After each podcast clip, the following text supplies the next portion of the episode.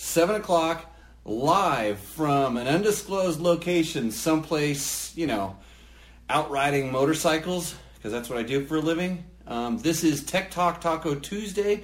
I believe it's number 27.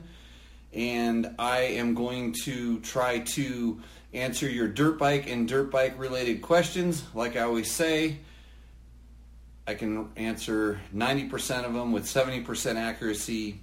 Eh, 40 or 50% of the time. I'm going to drop the scale down a little bit. My name is Jimmy Lewis. I am the, uh, what's my position at Dirt Bike Tests? What do I do? Um, the janitor. I'm the janitor and the go-getter at Dirt Bike Tests since nobody else will do that for me. And I'm going to, uh, yeah, run through the questions and stuff today. So, a couple bits of news that I have. Uh, King of the Motos is going on again, and I have nothing to do with it that I know of. So, um, let me uh, explain a little bit. Uh, two years ago, after the last one, I decided I was um, I was done. I didn't quit because I don't quit anything. I was finished. I felt like I did a good job.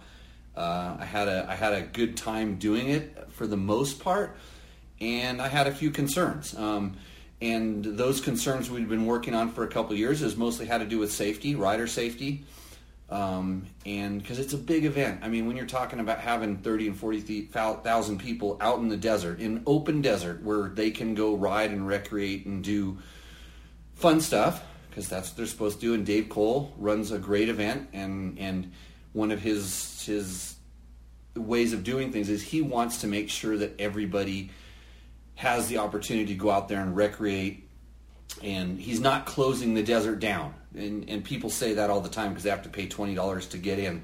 And it's like it's like yeah you pay $20 to get into quote hammertown you know to go see all the vendors and see all the cool cars and stuff like that and things like that. So you you're not paying twenty dollars to come out and use the desert. You can tell them at the gate. You can go in fifty other ways than the main gate. You just can't come into the little complex that is Hammertown in the you know thousands and thousands of acres that is Johnson Valley. And of course, you can't be on the race course when there's a race going. So um, there's a lot of people out there, and and with spectators and with some of the pre-running that was going on for the other car races and stuff, and I just felt it was uh, a little bit unsafe for the riders, and it was getting difficult for me to feel safe about controlling it. So I, I didn't come up with a solution. Um, we we worked on it, uh, but there was just some stuff that wasn't exactly um, going the right direction, and so that was number one. And number two was when I decided to create that event. Um, I made it very clear that I wanted it to have a navigation aspect to it. I wanted it to be a few things. Um, I've ridden a lot of extreme enduros all over the world. Uh, and frankly, and I've said this before, one of my favorite ones was Roof of Africa. And what Roof of Africa was to me was it was like the Baja 500 mixed with the Gilles Lalay Classic, which are two, you know, long-running, standout um, you know, the Gilles Lalay Classic doesn't happen anymore. Long running, standout extreme enduros, and it was. I liked. I was a Baja racer. I was a desert racer, but I also enjoyed extreme enduro, and and I loved going fast, and I loved going really slow, and it's it to me. It was like okay, the best rider is has to be able to do everything not just one extreme specialist or one Baja guy. A guy that just does only one thing was never going to win I didn't want him to ever win a race that, that I did. I wanted you to be a well-rounded rider, you, you know. So, and I didn't want it so that a trials bike could win because that's, you know, if you set up an extreme enduro that if you allowed trials bikes in, they would win, that's not an extreme enduro. That's a trials cross or something. So, I always wanted to have a navigation aspect as well because that means that you would have to slow down and think about where you're going as opposed to just racing all the time. And evidently, a lot of the racers and some never said a thing to me. They always like to bitch to other people, but it always gets back to you. They said, I didn't like that because I didn't feel like I could race. Well, guess what? That's what rally's like. so I'm combining another thing I enjoyed and like. It's my race. I made the race the way I wanted to, and you can come and race it, or you don't have to come and race it. It's that simple. And so, um, in the end, uh, my the the last time we did it, I had one finisher, and nobody got killed. So I feel like I put on a really good race, and I was finished at that point. I didn't think I could solve some of the problems, and so it's like I'll just move on and do something different, like maybe do a stupid podcast like everybody else. So that's King of the Motos news. Um, Justin Lineweaver, who helped me out the last two years, he was injured the first year, and I think just out of the kindness of his heart, he helped me out the second year. Um, is the one who I believe is taking it over. I, I, I, Dave Coles called me three or four times to ask me if I would come back and do it. He says anytime I want to come back and do it, I can. Um, I said, Dave, I'm kind of happy doing what I'm doing.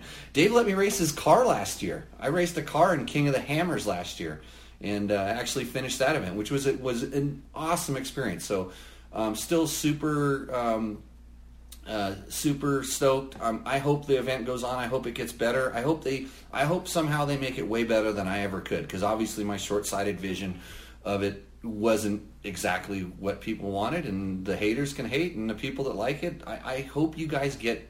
I hope you guys get an awesome event.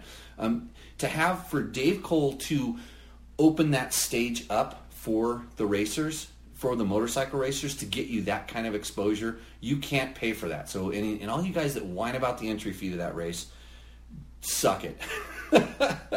because because you're getting more out of that. You have no idea what that that thing costs to put on and the amount of volunteers that come out. And I'm talking a lot of volunteers were involved, more almost as many as there were racers to, to make that motorcycle race happen, and, and, a lot of them were in conjunction with the King of the Hammers car races as well. Um, so um, hats off to them. I, I, hope it. I hope it goes. I hope it goes big. I, I wish more District 37 clubs would kind of get involved and help out with that because it's not something that one person can do. I, it was my brain idea, and I did a lot of the the stupid hard work for it. But in, in the reality, um, it's going to take more than just one person to, to kind of bring that thing back. So hopefully there's some, some stuff going. So anyways, that's that's news on that front. Uh, next bit of news. This will help us roll into the KTM 300 uh, tests that we did. I got notification today that KTM has an update for the 2020 um, uh, TPI bikes. So we had, and I, I, detailed it in, in the tests and stuff, we had an issue with the bike. If you managed to ride it about 2,000 feet in elevation, up or down, it would start doing some funny stuff. It would actually get lean as you went up and rich when you went down. Kind of weird. But I was told that there is now an update for it, or it'll be released within the next week, and it fixes whatever the issue was. I don't, I wasn't privy to what the issue was, but uh, that's the cool thing about you know some of these uh, the bikes that are electronic and stuff now. They plug them into a computer. You just get it zapped, and it, and it fixes it. So problem or not, problem I'm told problem solved. So I won't know with 100% certainty until I actually get one and was, were able to try it. But I, you know, if they say that they fixed it, I always trust that they have fixed it, and uh, you know, I, I have it on I have it on good authority that it's fixed. So right? it's all ones and zeros. That's it. That's that's it. So I'm going to dive into the questions, uh, the questions that I received mostly on our YouTube videos, uh, and I want you to. Uh, so if you have, uh, hopefully I answered all your King of the Motos questions. If you have more, I probably can't answer them because I don't know much about it. Uh, so um, if you have questions about anything, actually, anything motorcycle or motorcycle product related, just go ahead and put them in the Facebook live feed, and I'm going to scroll back through it when I get done with my other questions, and we can answer those. Uh, not free, sort of a labor of love. Glenn, Glenn, Glenn, Williams knows about King of the Motos. He's been one of my best helpers out there. Um, let's see. So, okay, Victor's out there. Hey, Victor, did you get your bikes back? Um, I heard you had your, your kids, and I tried to share that post, but I wasn't able to. Uh, Victor's a, a, fan of mine. I met Victor at King of the Hammers, King of the Motos. He is the popsicle dude and uh, makes the most awesome popsicles. So if you're ever in the Los Angeles area, uh, popsicle up with Victor. Find out where his where his setup's at. Um, so go ahead and um, on the form, uh, leave your questions. I'll get back to those ones. I'm going to roll into my next questions, which le- means I'm leaving that feed. And I got some I got some good ones. I got some stuff to talk about. Uh, but first of all, go check out dirtbiketest.com, the website, because that's the place where we're going to try to make this thing all work better.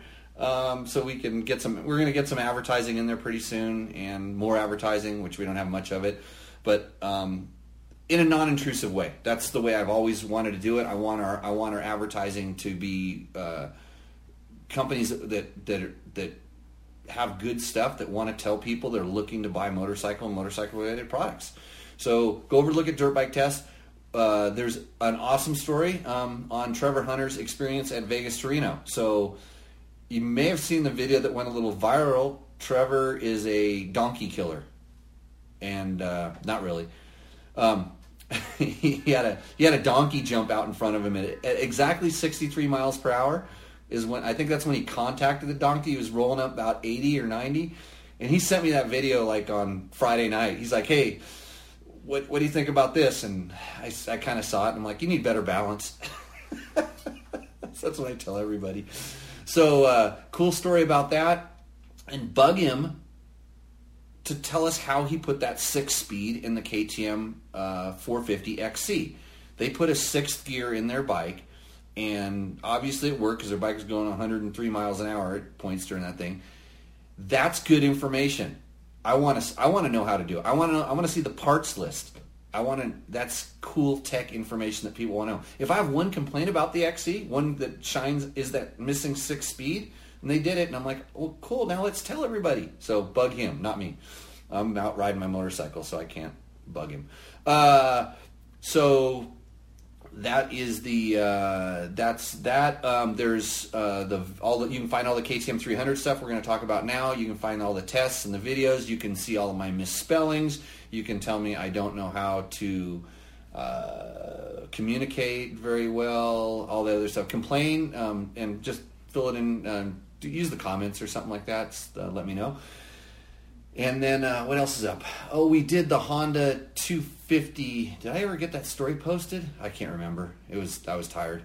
Um, Honda uh, 250R, CRF 250R. I rode that last week at a motocross track, which um, yeah, I uh, um, man, that bike is an interesting bike. Uh, and I'll, I'll say that you can tell that they're struggling with getting power out of that motor. You can kind of see it at the highest racing, you read reviews on the bike, and they're working on it. But I, I honestly think that that motor is fundamentally flawed. Knowing what I know about engine design and stuff, and when you start seeing the stuff they're doing, they went from the unicam to the double overhead cam, top end power, high revving. Okay, then they have two separate exhausts, top end power, high revving, and and they got the power up there but all of a sudden now it's strung up there and typical kind of typical for me honda they're building everything kind of like at the edge of where they can get things for weight and you know their, their, durability and stuff and to get like a lot more to do the stuff that they do at the highest the highest racing at the highest racing levels you're going to be bending flexing twisting you know doing stuff and a lot of times um, you know, it, it's it's hard to get more power out of certain things, and I hear it's hard to get extra power for racing at that level. And then for the amateur guys, which actually need power strung down a little bit low, that's difficult to get with that engine design just overall. And, and unfortunately for Honda, and actually everybody else that makes a 250F motocross bike, Yamaha has this engine design that's that's excellent for making power everywhere, and they're doing it, and that is kind of in a, in a class that's so dependent on horsepower, um, that's a that's a tough thing. So that was my overall feel. It's a great handling bike.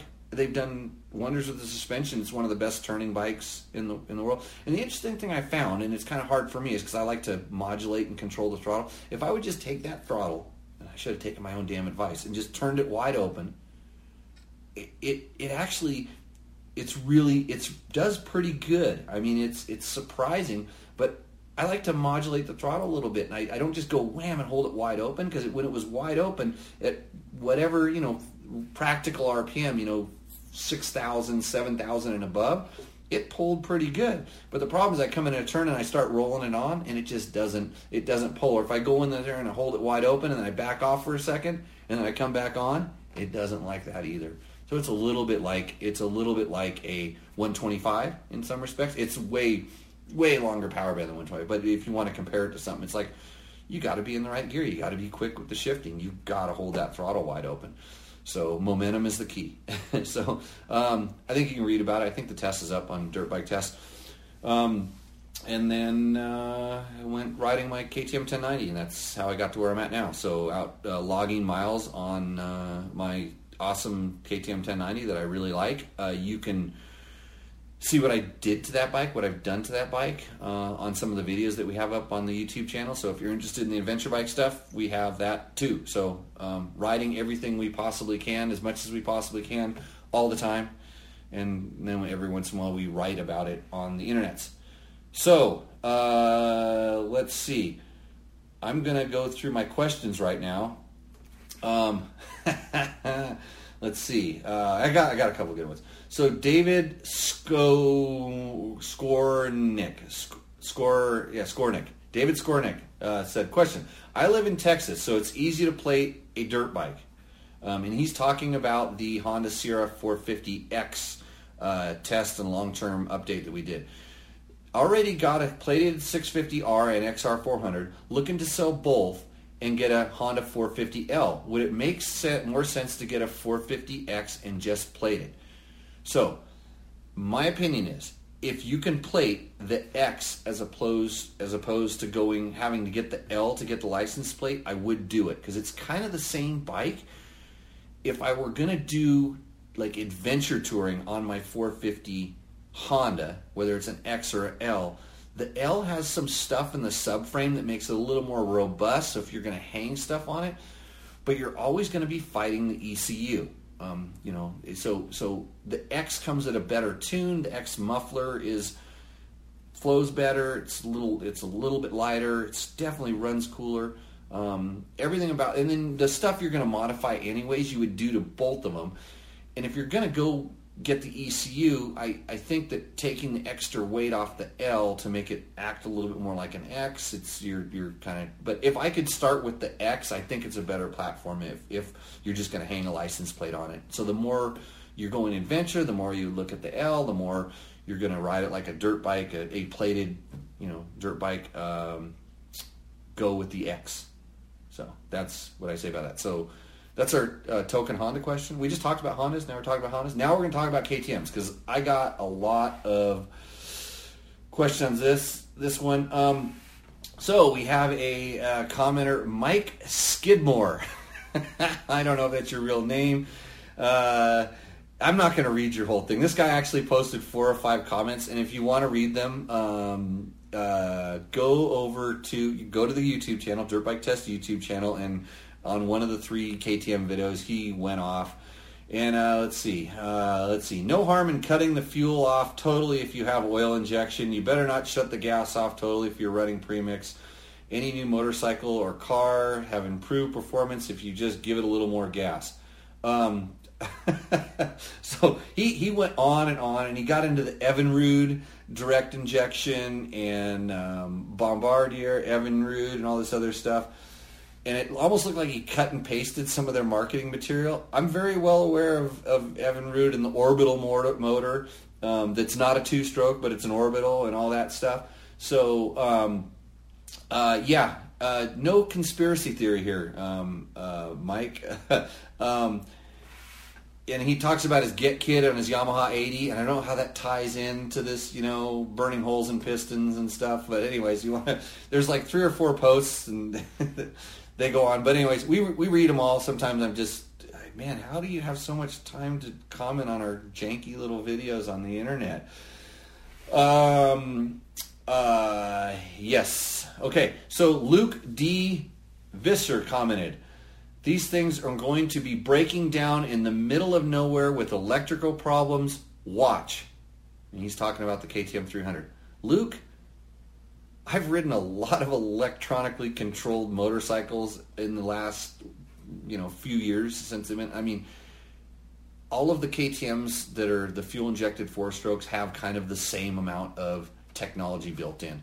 Um, of course, the ECU is a little bit different on the on the two stroke and stuff, but I haven't seen any evidence that these things are going to be littering the forests with broken down orange motorcycles. You're you're you need to watch more of the goofy YouTube videos so you can talk about the one or two that you find because it's it's guys like you that start with this and you're pissed off because they don't make a KTM 500 two stroke anymore and you're bitter because you don't have $10,000 burning a hole in your wallet to go buy one of these things and I really like to know what bike you're riding. A little more information so I could just be a little more pointed when I pick at you. Um, I, I'm I'm not going to watch because I'm not going to see broken down KTM 300s littering the, the forest or any other KTM for that matter. Um, they test these things. I know that they do a lot of testing and durability testing and look at your car. Your car is a rolling computer, and you don't see those things. Look at all the cars on the freeways and the roads. You don't see them parked all over there with electronic problems. It's the same circuitry and and whatever things inside of those little boxes that I don't know what they do, and that's what confuses us because it's like I can't put a wrench in there, a screwdriver, and fix it, or wrap some duct tape around it and stick it back on. It's I understand it's confusing, but they're not going to break down. They're a little harder to to tune and things in the short term, but in reality, when you start learning that some of the things you can plug or you can use your phone and tune your motorcycle, I'd much rather do that than get gas on my fingers to stick a different paint pilot jet in. So, um, Luke, relax, man. It's gonna get better. so, uh, Ivan Stoev, he said it would be nice if the sound wasn't only coming from my right headphone. Ivan, you bring up a good point. I need an audio engineer and a producer and a proofreader and all kinds of stuff to help me because I kind of remember when I was editing that I was watching just the one the one bar on the one side bouncing up and down and I just forgot to click the button that would make it do two so I, I feel bad for your um, left ear or right ear or whatever but um, you can actually turn the headphones around if it starts hurting. If my voice hurts this ear, you take the headphones off and turn it around to the other side, and then I can fix the other ear and make them hurt equally as bad. So, Ivan, thanks for the help. If you have any um, tips for me on how not to make stupid mistakes like that, um, put them in the comments. Nigel, Nigel Naughton, three days ago. Awesome review. Love this bike. One note. Oh, one note. The word is iteration. It iter iteration. what I know, you know what? When I said that on the video, the guy Mojave Bob, who was standing behind it, right after we shut the camera off, he goes, "You know that word is the wrong word," and I'm like, I um, I ditched that day. Um, I ditched school. Uh, I went riding that day. I was thinking about motorcycles when they taught me that. Sorry, sorry, teacher that really tried to get me to think better about that. But itiner, itineration. I'm going to learn it right now in front of you because it's painful for me because this the two brain cells that are up here. It iteration. That's it. I said it right. It's iteration, not itineration. Itiner, iteration. I'm going to work on that. Uh, Nigel, I promise you that I'm, I'm going to fix that. I'll try to stop making up my own vocabularies. So uh, thanks for pointing that out. Um, that doesn't have anything to do with motorcycles, by the way. I speak your language most of the time. Flash DRZ um, says, "Wow, great test. You actually talked about the oil injection and how it does." So he said, "How it does." I have not seen anybody else do that. Thanks. Flash DRZ, thanks for the compliment. And now let me correct you on your English. Um, it would be great test. You actually talked about the oil injection and how it works or what it does. I, I think I'm just you know I used to be an editor of a magazine, but don't listen to me. Um, I just told good stories, so they hired me. I fooled everybody. uh, Daddy, Dad Dister, Dad Dister. Wow, that was one of the most educated, thought out reviews I've ever seen, and he subscribed. I fooled somebody else, right?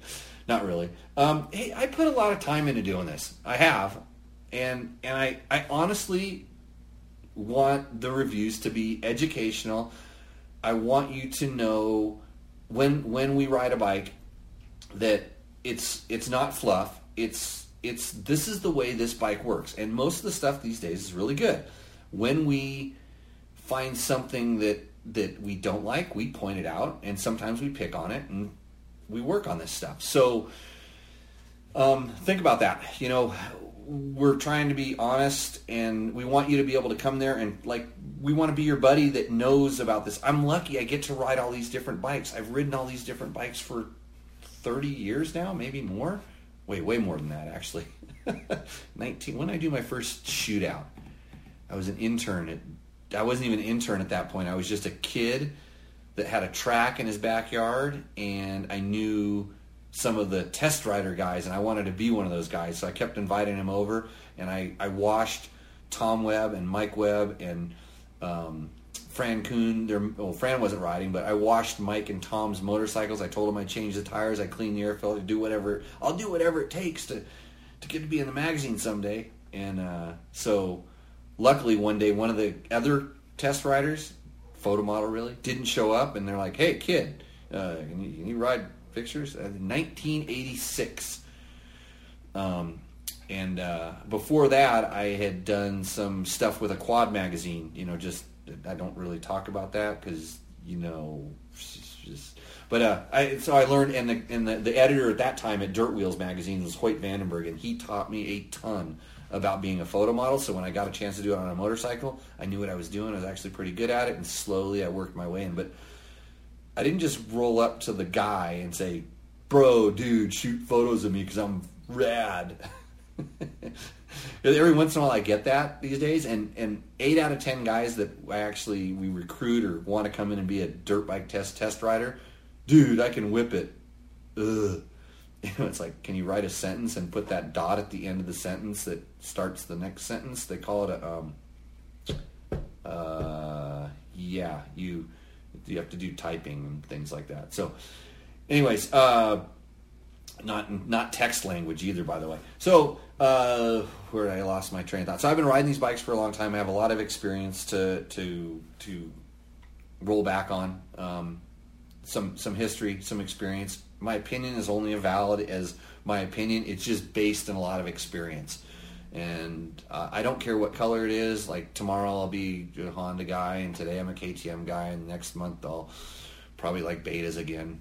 I need to get a beta. I want to get that beta 200. So, uh, yeah. Uh, okay, back to where I got. Let's see. Um, let's see. Arrow R says would love to test this KTM 300 in the woods. Yes, you would. And don't do it unless you have 10 grand burning a hole in your pocket. Or you're a really fast racer and you think somebody will give you one. But uh, I tested it in the woods. Uh, I used to be a really fast uh, racer. Oh, here we go. Okay. 440 MXC on YouTube says, um, so just for a little history for all you kids, a 440 MXC was a two-stroke KTM it was they had the 500 and then they made a 550 and then when KTM started getting all these weird sizes they made a 440 that was the big lightweight you know it was going to be the well handling open class bike so I'm familiar with those. I rid, ridden them a few times Uh, they were frankly just this side of horrible but they had some redeeming qualities like you know they were hard to start and the handling was kind of out the window and they didn't really make 500 kind of power. But anyway, so 440 MXC says KTM's decision to only offer fuel and oil injection on the new 250, 300 XC and XCWs was beyond stupid. KTM's decision to drop the Kickstarter was beyond stupid. These bikes are still sold as closed course bikes in the US, so it is obviously not about the emissions. Imagine having a Rekluse, mean you cannot bump start, and being stuck 20 miles from the truck because your battery died. The fuel injection decided to stop working, which has been widely reported on the 18 and 19 bikes. I have three KTMs, all with carbs and a Kickstarter. Hopefully one of them's a 440 MXC. All have been awesome and while, but they're the last KTMs I'll buy, assuming KTM doesn't come to their senses. And the only way that KTM is going to do that is if people outright reject KTM's poor decisions. I know that you're aware of these issues, Jimmy, so I have to ask, why are you shilling for KTM? So hold on, I need to go back and I need to have um, uh, Nigel. You need to tell me what shilling is because that sounds like I, I don't have. I don't look it up. And then and then we need to get you and I think it was Mike Skidmore talking because you guys probably could march into KTM's marketing department and steer them in the right direction. Because I'm all in on the fuel injected two strokes. I was all in on the fuel injected four strokes back when everybody said this is stupid because they'll never make power like a carburetor and they're always going to break. And, and electric starting is stupid because it adds weight to the motorcycle and it makes them hard to start. Wait, what? And they just break and the battery. If your battery died, it's because you're not paying attention to your battery. Batteries give you warnings. They don't just, well, every once in a while a cell break or something like that. I carry around when I'm going to be real remote, and especially when I'm riding with a group that I know some ding dong is going to have a battery problem. I'll carry around one of those little little jump starters about the size of my phone here, and I plug it in and I, I, I start them, and, and it's good.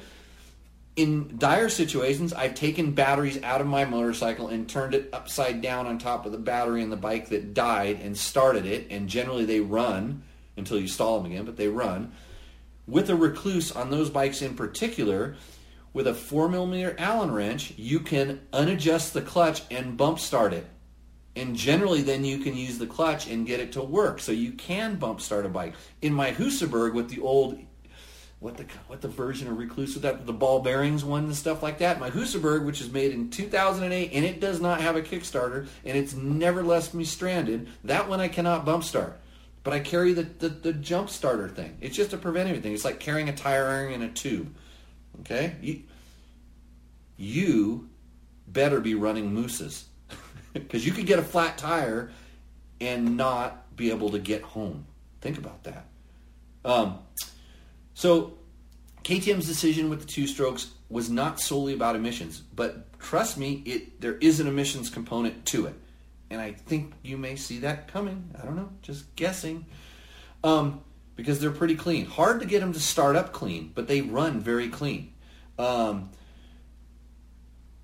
I can't remember the last time I've kickstarted a motorcycle now. My XR 100, yes, I kickstart that one, but generally I have an XR 100 sitting right next to a TTR 125, and nine times out of 10, maybe 99 times out of 100, I hop on the TTR for one reason because it has an electric start and I don't have to kick it. I bought a TTR 50 because I didn't like kickstarting my XR 50. So I don't ever want to see a Kickstarter again. My car doesn't have a crank starter. I never have to bump start my car down a hill because it has an automatic transmission. I just hook it jumper cables. Anyways, um, 440 MXC. I'm sorry, we're gonna agree to disagree, and uh, you need a 550, bro. Those ones were the 500 was a good one. Even when it said 550 on the on the stickers and stuff when we were racing those back in the day, it was always a 500. We got the 500s to, to, to run a lot better than the the other ones, and the 440 just never. Once you get over about 350 cc's as a two-stroke, it's hard to get them to function really good. They were really hard to jet and all kinds of stuff like that. So. Um, Okay, wait, Steve. A shill is a plant or a stooge publicly supporting a company without disclosing the relationship with that company. Okay, I'm not a shill because I'm going to publicly display disclosing my relationship right now. Um, thanks, Steve.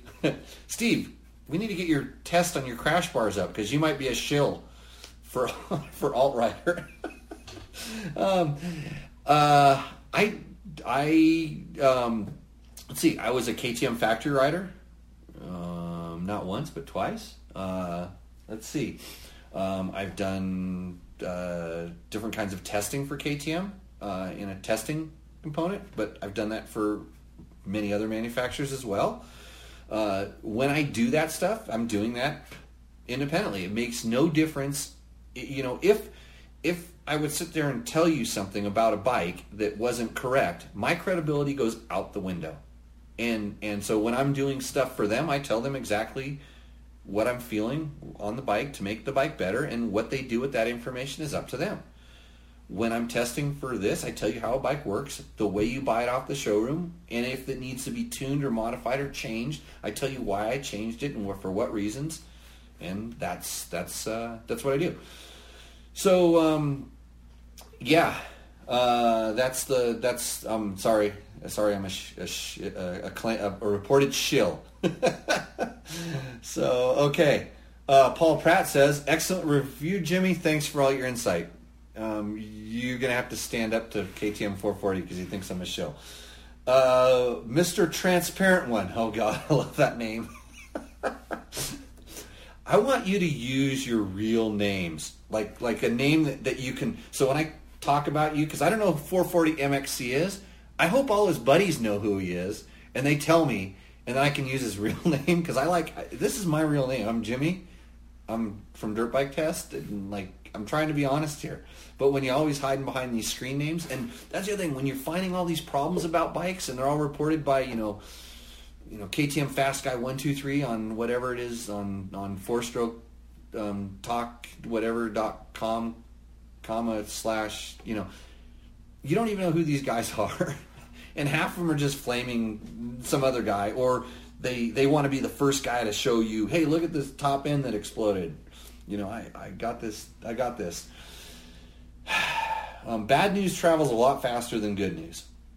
Uh, and and when you start seeing a problem, it's generally it's generally addressed by the manufacturer if it's a true if it's a true problem. It's not ding dongs, you know, doing stuff with their bikes. Okay, uh, let's see, Mr. Transparent one. It's a long one. I'm going to run through it. I have a Beta 2016 RR with fairly dialed in Stillwell suspension and likely need to upgrade in the next two seasons and then there's a parenthesis and there's something in there. I don't know what it is because it's not in there. Um, let's see. The motor has been magic with the Slavens S3 Mule, so I was hoping things would evolve significantly. Um, but ten thousand dollars for a new bike is painful. I'm doing some improvising here because I, the, the the riding is um, it's a little above my riding level, but you know I, you know how it is. You have to improvise. So, do you think the change is worth it? And if that if, and let's see, do you think the change is worth it? And that's amazing if I can stick with stock suspension. Was thinking I would have to go with the Krefft or Del Saggio route, as forks always seem to be a hot mess this last decade. I'm going to disagree with you on the last decade thing. I can see like some of the earlier bikes, like maybe five years ago, the suspension settings were soft, and it really depends on you, your weight, what you're really doing with it. We'll get into that. So, back later. Uh, thanks for the review. I am not a loyal to a brand either. I'm not a brand loyal either. Although I have noticed some great handling characteristics on the beta, I'm going to agree with you. Except for never quite the feel it. I never quite feel ease with the front forks to off camber, downhill stutter bumps, um, loose over hard, etc. I know what you're feeling. it's a, it's a it's a stiff fork on a flexi frame. Um, it's it. Yeah, I, I, I don't I don't really agree with you. It's that that it's that bad. But um, if your forks aren't set up right, it can make that bad. Uh, and I was able to get the, the last few generations of uh, 2016 for sure. I was able to get those stock working really good, especially after I got them serviced. I did not have to go to any funny, funky valves and special stuff like that. So let's see, I've owned KTMs over these years, easily as good as any bike out there. The one problem I see with the XCW or Beta non-race is the limitations you find with high-speed desert whoops, limits of open cartridge or PDS. You really don't want to ride a new one because uh, I the 2019 the PDS and the, and the and the and the Xplor fork I would say maybe not the best you had to kind of dial them up a little bit, and then they got harsh in the small stuff to get them to work in the whoops. That I think I said it in the test. That KTM 300 XCW was one of the best handling bikes, even in the desert, that I've ever ridden. And I think it's it, they, they did some stuff. They actually went to lighter springs, from what I'm told. They tear the forks part of the shock bar. They went to slightly lighter springs, less preload. No, lighter springs, more preload, and stiffer valving, better valving. Um, so they got a more progressive feel out of it, and it's really good. So uh, I, I and and I've never had the need on the last since the Xplor went to the individual uh, compression one side, rebound on the other. I have not felt the need to revalve any of those forks or spring them or anything. I could tune them and get them to work way better than the old ones and good enough for anything that I was doing. If I was racing and being a real racer and you're really looking for the edge, I would change some stuff. But for the average guy, and you got to understand these bikes are designed for the average guy. He could be a novice and he could be a high level intermediate, you, you know, and, and he's probably not a top expert and he's not a ranked beginner. So there's they're, they're getting a wide range in that thing. So, um, no doubt they're the best for slow speed and technical, and the open cartridge gives unbelievable slow speed comfort, but things can get a bit hairy when exceed 40 mile an hour through whoops, whoops and other junk trail non-race versions. Did you find the Xplor up to the task of some of the faster sessions? Yes. I would think you would be shocked if the suspension didn't need some type of thousand dollar tuning action, but if so, it doesn't need to be tuned. I won two works races it, of course, it was up in Washington, slower ones. I, I really thought I wanted to race the XC. I just in my head, but I didn't draw. They drew which editor got to ride which bike. I would have picked the XC, just said, "Oh, that's a more of a race, and I want to do that." And I got the XC, and I'm like, uh, well, I'll just suffer around the motocross track and that faster section out in the back, but I'll love it in the trees. Maybe it depends on how rough it was. I loved it the whole time. There was one double jump I was kind of scared of doing, and I finally did it, and it was perfect. It was the little one after. The, the bike just didn't have that motocross pop that I needed to get over it. But other than that, um, yeah, good. Um, so, anyways, back to the questions again. uh, let's see so should I do it and put a deposit down? If you have ten thousand bucks, yeah, you'll be glad you did. It, you, from your 2016 beta, you're going up. When you ride the counterbalance motor, number one, you're just going to go, holy, that's good. And then the, the, the fuel injection will take it. You'll go, hey, this feels lean. Oh, yeah, whatever. When you start trusting, you start turning the throttle, and you're like, whoa, this thing, this thing's good. It's almost as good as the champagne of beers, my friend. um, let's see. Uh, yeah, put. Um, mm. I'm getting a sore throat. I'm babbling so much. I need a co-host. I need someone that, that, that, can talk half the time. I know I cut them off all the time. That's my bad habit, but um, gives me a chance to breathe. Let's see. Please put. Let me know your thoughts. We ride the Moon Rocks, Nevada, Truckee, California woods. Peavine Mountain, Nevada, Virginia City Grand Prix, and the Pine Nuts near Minden. I've ridden all those places.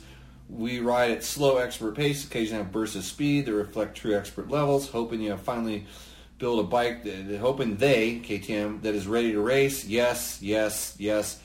I think I would fall out of my chair if that's actually the case. I hope you don't land on your knees. I really don't, and especially not your head. Wear a helmet. Um, that's what I think. I really think that that bike is that good. I really, really honestly do. I'm not. I didn't. I didn't make a video and say that. I'm not saying that now to to to lie. That's a good bike. I want to buy one so bad, but I just bought two 19s for my school, and I want to buy a pedal assist um, um, electric mountain bike so I can go riding with my friends because I'm fat. Uh, okay, Cars Channel. Best review ever. Nice job, man. Thank you. uh, Got to pat myself on the back. One more time. Good test. Well done. I would really like you to compare the 250 to the 300 because your reviews are good. Brett Shelton, thank you. Um, so the 250 and 300, and I rode the 250 XC, and and I've ridden the 250 before, and and the 250s, the older ones weren't as good as the 300 as far as throttle response and the and the the, the carburation feeling in the fuel injected bikes. The new one, the 300 is the 250 is pretty good. It's good. It's it has the same characters and throttle response, maybe a little bit more than the 300. It's a little quicker, snappier, and the the old. The, the, you do feel the 50 cc's of power, it's kind of like of torque, and everywhere it makes that that little bit extra power, the 300, But the 250, if you like to rev a bike and you like it to build revs a lot quicker and kind of really come into the power, the 250 is better. So if you like, the more you like to rev, the more the 250 might suit you. The more you like torque, the 300. It's the same thing between a 350 and a 500 four-stroke.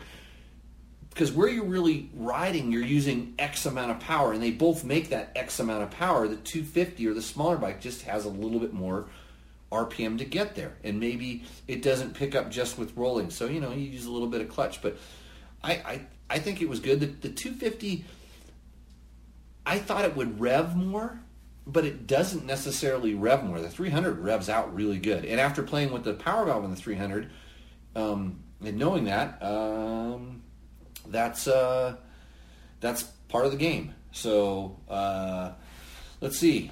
Um, thanks for all the great information. I have a question regarding the difference between the Husky 300. Does it have the same frame changes that have been done to the KTM? Well, Rob, I don't know. Is what's a Husky? Because they haven't they haven't invited us to any of the intros. Do they have intros on Huskies? Oh, I don't know anything about Huskies, so I'm gonna have to. No, in reality, we're kind of on the short list over at Husky, uh, but I've talked to them and they're like, "Oh yeah, we'll we'll have you out pretty soon, maybe." Kind of. At least that's what they told me directly to me. Um, uh, so I, I would love to give you some really good information about that. In fact, if you look on dirtbiketest.com, we have information on the 2020 Huskies in the preview story. We did not ride them, we just put the information up there. I get all their press releases, I just don't get invited to the intros or they don't really offer up test bikes that often. So I don't know much about them. Um, unless, you know, sometimes a friend has one and we test that or ride that. Yes, the frame changes are the same between the two bikes. A Husky is a KTM and a KTM is kind of a Husky. They're, there's just little parts that are different, so they have they look a lot different.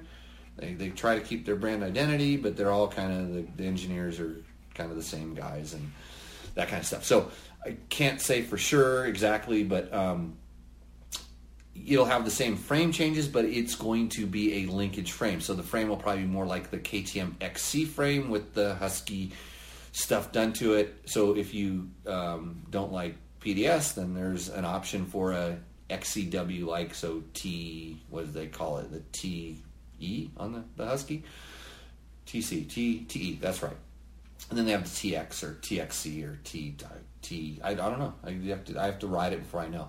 So uh, Rob, hope, hopefully we can answer your Husky questions in the near future. Jay Bray asks, YZ300X, where are you, Yamaha? Yamaha is making a bike for all the guys that I was talking about earlier. They're complaining. Yamaha has a Kickstarter. Yamaha has very little to no electronics by, per se for their two-stroke. Yamaha does not have a 300, but you can buy a 300 kit. That's the same as the 2005 bike basically. They haven't changed a thing so there's a lot of parts available. Jay you need to buy a ktm don't wait for yamaha. I, I, I would hope yamaha has something in the works uh, but um, mm, i don't i don't see it coming. They're selling as many yz250s as they can the YZ250X is, is a really good bike. It's simple. It's it's it's also a good bike. It's just not it's not as evolved as the KTM. It's for people that are like, you know, their knuckles still drag on the ground, and it makes it easier for them to kickstart a motorcycle. Um, did I say that out loud? I'm sorry. uh, Jay's ripping. Great video. Really appreciate the information. Was super curious if there was enough changes to notice from my 2019 XCW to the 2020. Sounds like there is. Did you watch the whole video? I think I said that, or maybe I wrote it in the test. It, like, if you have a 2019, it's there. There's just enough to make you really want one. Um, if I had a 2019, in all honesty, I would probably wait until 21. I think there's going to be a big demand for the 20s. You're not going to be able to get. Any, I bet you in 21 you might be able to get a deal. You're 19. The biggest thing is the kind of the, the suspension and chassis. It, it is a, it is a big step, but depends on what you can sell your 19 for. Get it, get, sell it, sell it quick. I might buy it because the suspension you can you can probably switch the internals out. You can get a good suspension guy to, you know, all, all it takes is a good suspension guy to go get the 20, pull it apart, figure out what they did, and then start selling that as their modification for the 20 tuned to your personal specifications. Like I always say, you should have a good relationship with your suspension tuner. That's important. You should be able to communicate because one size doesn't fit all, and that's why there's so many suspension tuners. Manufacturers do a great job at getting a good base setting that fits a lot of guys. And since I'm perfect, the bikes work perfect for me. So take that how you will. Uh, C Fury says, awesome video. I'm waiting for mine to arrive. Always worried about the power delivery. Seems the many reviews that the power valve out at 1.5 to 2 turns makes a big difference. Can this power valve mod be done without an ECU adjustment? Thanks again. Uh, so yes, I tested the power valve, um, and and man, 1.5 turns out was too much. Like w- one one turn, one and a quarter, and then it started doing bad stuff. And by bad stuff, I mean the power delivery got really really sharp and and ran ran out quick. Um, it the power valve opened up too like like too soon to where it, it didn't it lost pickup. It started going backwards the other direction. But I did it without doing any ECU change, or basically I put a JD jetting tuner on the back of it, piggyback to it. So I was adding or taking away fuel, and you do not have to do it. It didn't do anything funny. It didn't make any more weird detonation noises. It didn't seem like it was running rich or lean, although it, it does change the compression ratio when the power valve opens sooner. You know, it goes to, it's a lower compression motor when it runs higher up in the RPM.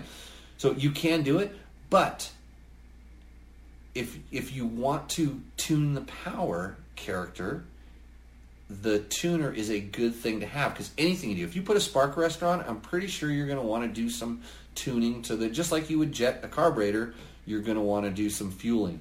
Um, if you want to play with the ignition, I'm sure there's other tuners out there. I haven't tested one yet. I will hopefully. I need to reach out and try to get my hands on some of those that do ignition maps as well. But uh, yeah, so I think you can do the the the, the power valve mod, um, but play with it. I think one and a half turns is too much. Like one turn was kind of golden for me. Half turn to a one turn really got the snappier pickup that I liked. Um, turning it in was better for slippery and boggy conditions, um, and I would uh, I would definitely put the uh, the the switch so I could turn tune between the ignition maps, but I wish there was a little more differentiation between them.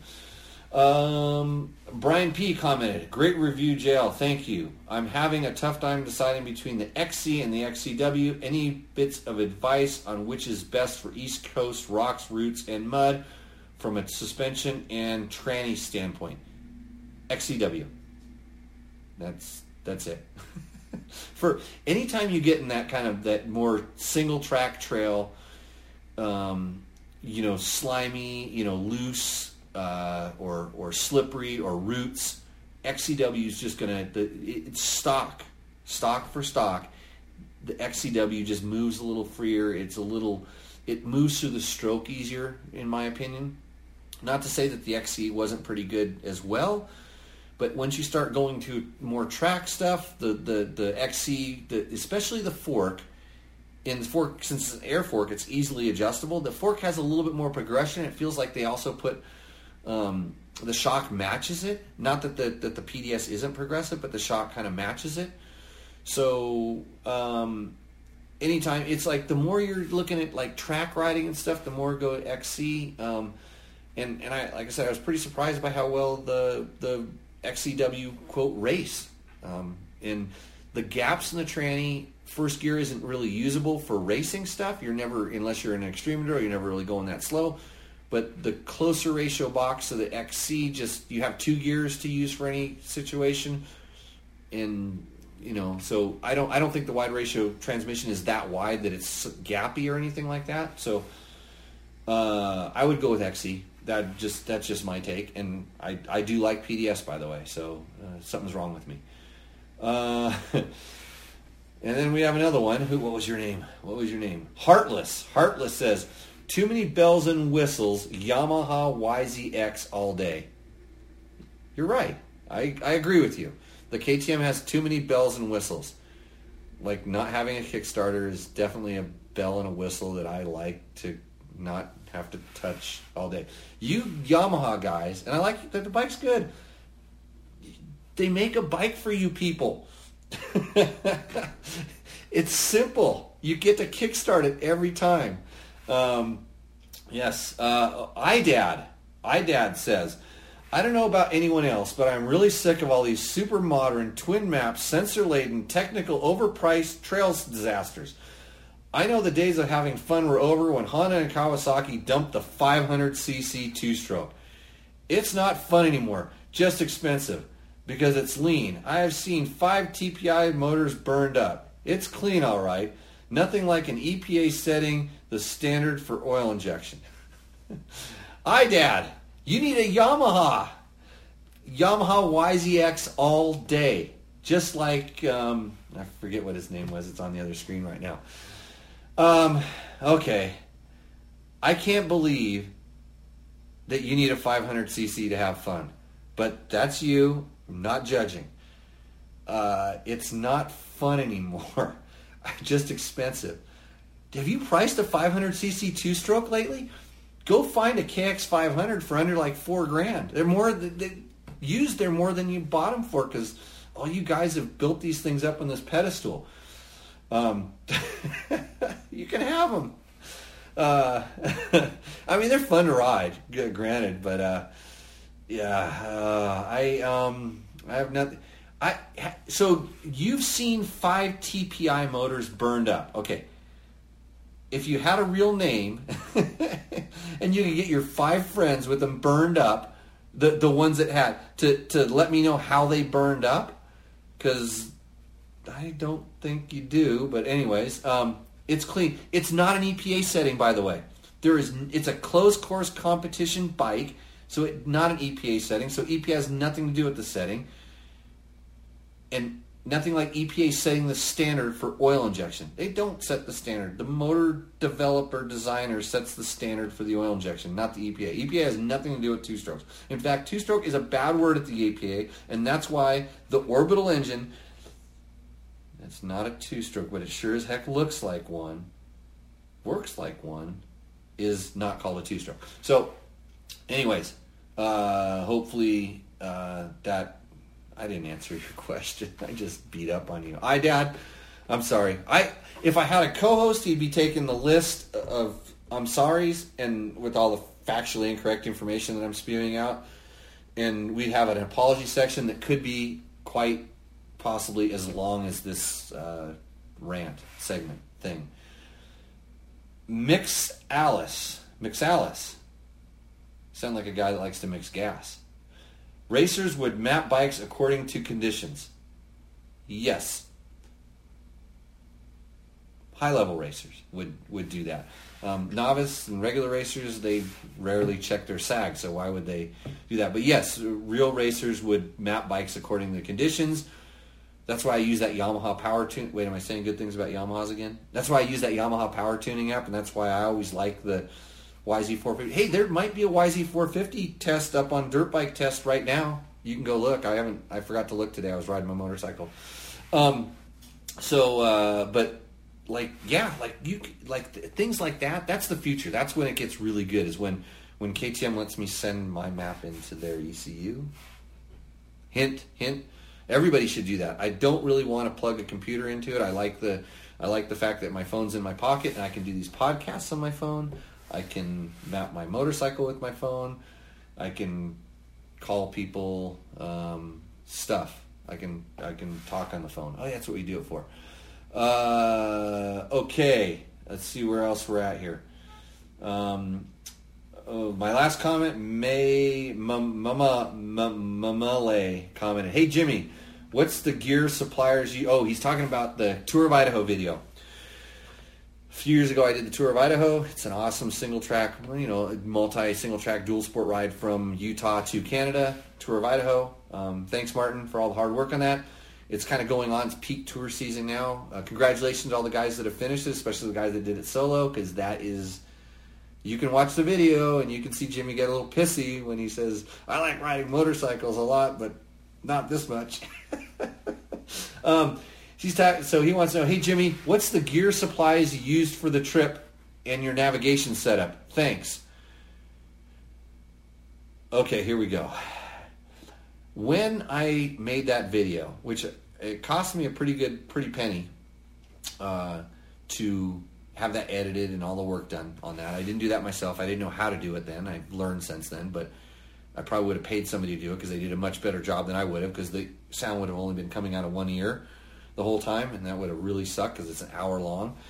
But when I did that video, after I got done, I reached out to a lot of the companies, the stuff that I used, and said I would like to do a video specifically about the stuff I used and talked about how well it worked and why I used it, why I chose to use it, and why other people should use this stuff that's very successful, really works. And everybody said, man, if you would have told us before you did this video that you were going to do that, we could have put it in the budget.